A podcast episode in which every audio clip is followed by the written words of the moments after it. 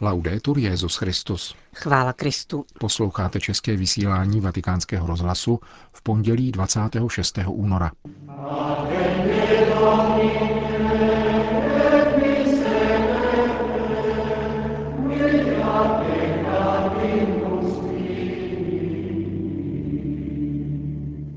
Prosit o milost zahanbení a nesoudit druhé, vybízel dnes ráno papež v kapli domu svaté Marty. Před Velikonocemi vyjde nový knižní rozhovor papeže Františka.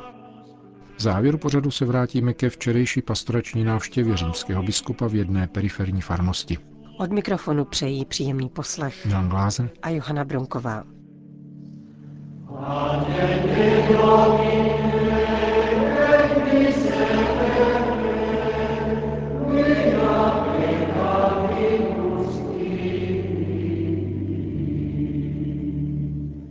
Zprávy vatikánského rozhlasu.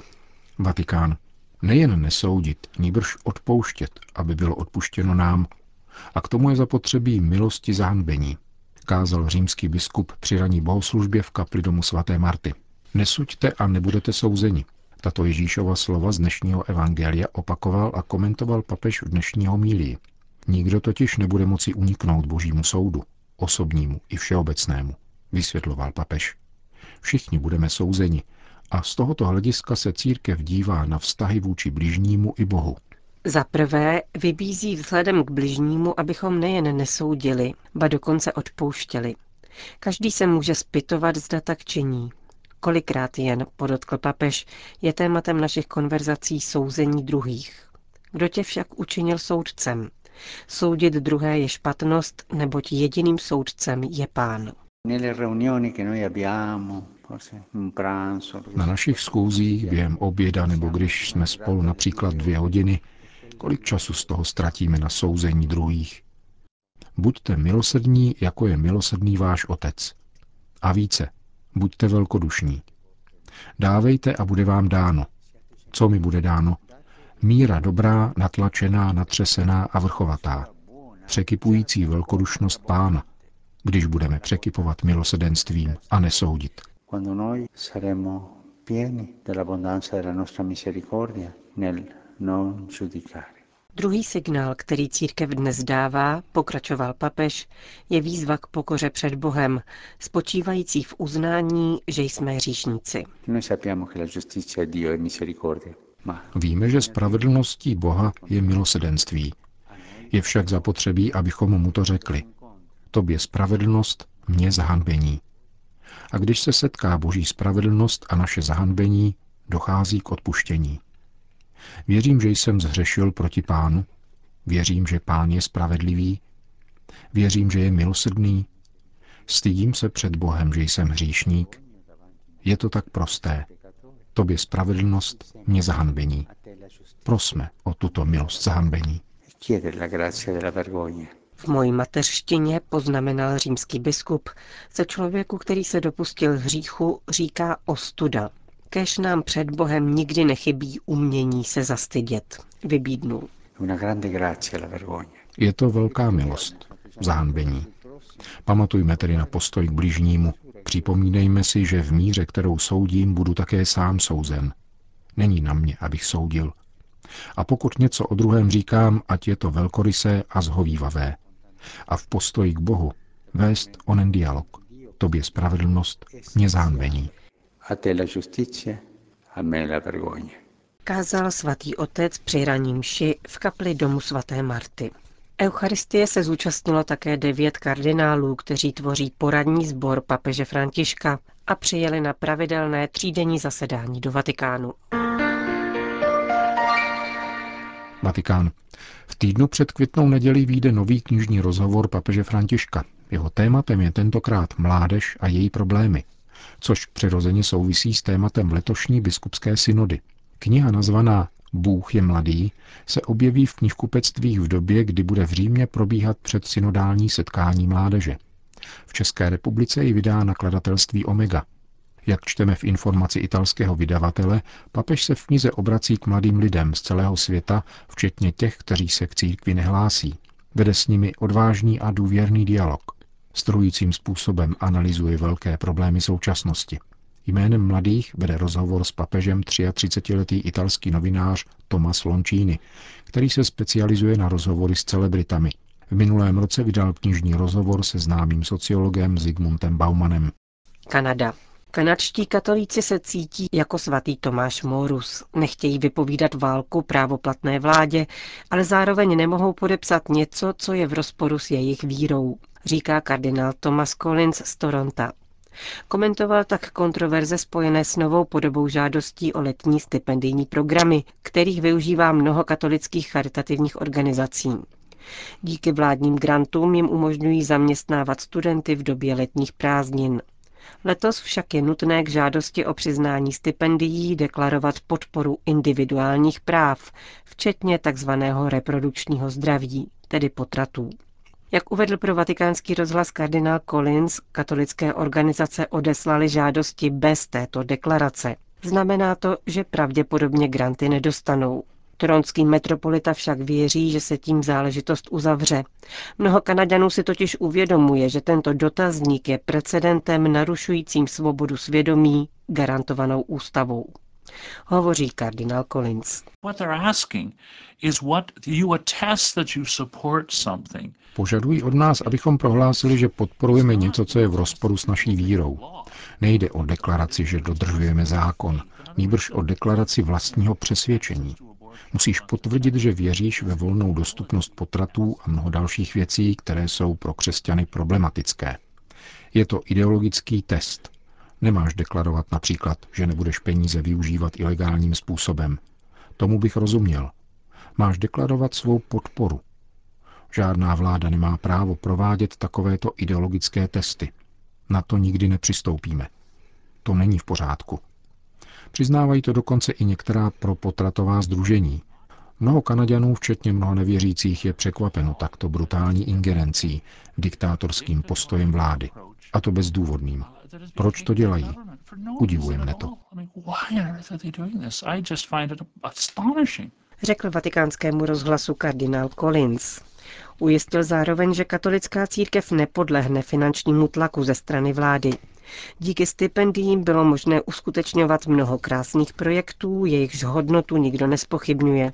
Církev je však nebude uskutečňovat na úkor vlastního přesvědčení. Budeme spíše hledat jiné finanční zdroje, dodal toronský arcibiskup. Londýn. Bývalý poradce UNICEFu Peter Neville jeden ze dvou autorů tzv. prováděcí příručky úmluvy o právech dítěte, prosazující sexualizaci dětí, byl ve Velké Británii odsouzen na 7 let a 8 měsíců vězení za pohlavní zneužívání nezletilých, kterého se dopustil v letech 1962 až 1968. Bývalý ředitel Centra OSN pro krizové situace profesor Andrew McLeod uvedl pro deník The Sun, že v sektoru humanitární pomoci dětem během posledních deseti let bylo 60 tisíc případů sexuálního zneužití, kterých se dopustilo přibližně 3300 funkcionářů neziskových organizací. V tomto sektoru se po světě pohybují desítky tisíc pedofilů, říká McLeod a trpce dodává, že kdo nosí tričko s logem UNICEFu, nemusí ze své činnosti vydávat počet. Po zatčení Petra Nevela řekl mluvčí UNICEFu, že je hluboce šokován zprávou o uvěznění jejich bývalého poradce.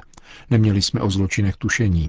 Mluvčí zmíněné organizace zřejmě nic netuší ani o případu šéfa belgického UNICEFu Gilberta Jägera z roku 1987. Jak tehdy uvedl The New York Times, bylo v bruselském sídle této organizace objeveno pedopornografické studio, kde byly zneužívány hlavně děti z Afriky a mělo pedofilní kontakty do 15 evropských zemí.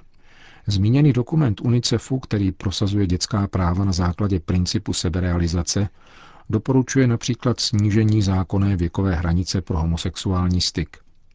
Do 50. a 60. let minulého století se pokládalo za samozřejmé, že děti nejsou v této oblasti schopny přijmout svobodné rozhodnutí a státní zákony vycházely z přirozeného práva, čili z existence objektivního dobra a objektivního zla, a odpovědnost za výchovu náležela primárně rodičům. Dnes za pomoci obratné rétoriky mezinárodních úmluv o právech dětí vzniká situace, která pozvolna a nenápadně zbavuje děti rodičovské ochrany. Příkladem je Kanada, která schválila zákon o tzv. sexuálních právech dětí, čímž se výchovně vzdělávací oblast stává legálním prostorem sexuálního obtěžování dětí. Zřejmě není náhoda, že Petr Nevel, pachatel právě tohoto deliktu, je jedním z tvůrců této rétoriky, na jejíž etickou dvojakost a nepřípustnost upozorňoval svatý stolec již v době jejího vzniku na půdě OSN v 90. letech. Řím. V neděli odpoledne se římský biskup vydal do farnosti svatého Gelázia ve čtvrti Ponte Mammolo na okraji Říma, vzniklé v 70. letech. Tříhodinová návštěva probíhala podle obvyklého schématu. Papež se setkal ve třech oddělených skupinách, nejprve ve farním sportovním centru s dětmi, mládeží a katechety, potom v sále farního divadla se seniory a nemocnými a nakonec v budově fary s klienty farní charity, která poskytuje jídlo asi třem stovkám osob žijícím v blízkém okolí. Potom následovala mše svatá, před níž papež na půl hodiny usedl do spovědnice, kde uděloval svátost smíření. Ne všechny účastníky bohoslužby mohl pojmout kostel. Někteří je sledovali z farních prostor, ale také před kostelem zůstali stát lidé, které papež pomši zvlášť pozdravil. Přítomno bylo rovněž několik vězňů z nedaleké věznice Rebíbia. Papež kázal bez připraveného textu a komentoval evangelium druhé postní neděle o proměnění páně nahoře. Svoji homilii zahájil slovy.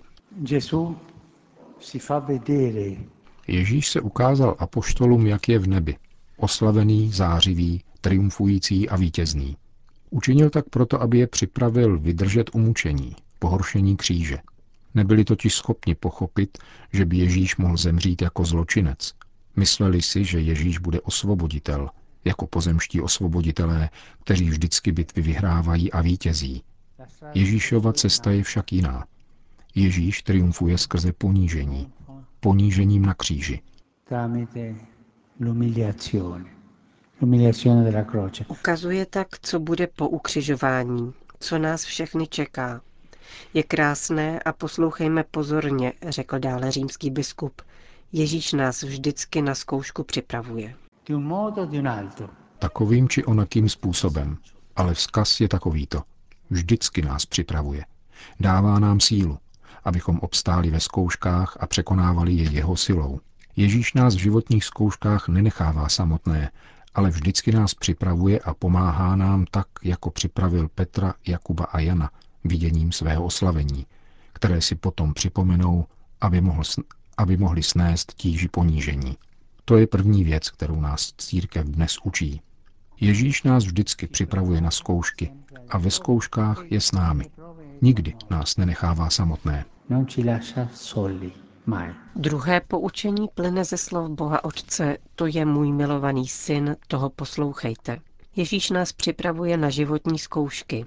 Nebeský Otec sděluje, že v životě není chvíle, kdyby nebylo možné plně žít nasloucháním Ježíše. Když přijdou krásné okamžiky, zastavit se a naslouchat Ježíši. Když přijdou zlé chvíle, zastavit se a naslouchat Ježíši. Toto je cesta. On nám vždycky řekne, co máme dělat.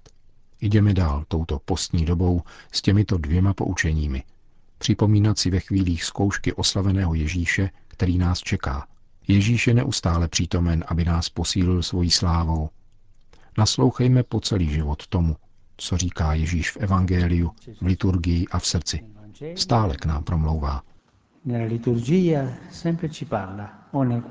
Po bohoslužbě poděkoval za pastorační návštěvu svatého otce jménem všech místní farář, don Giuseppe Raciti.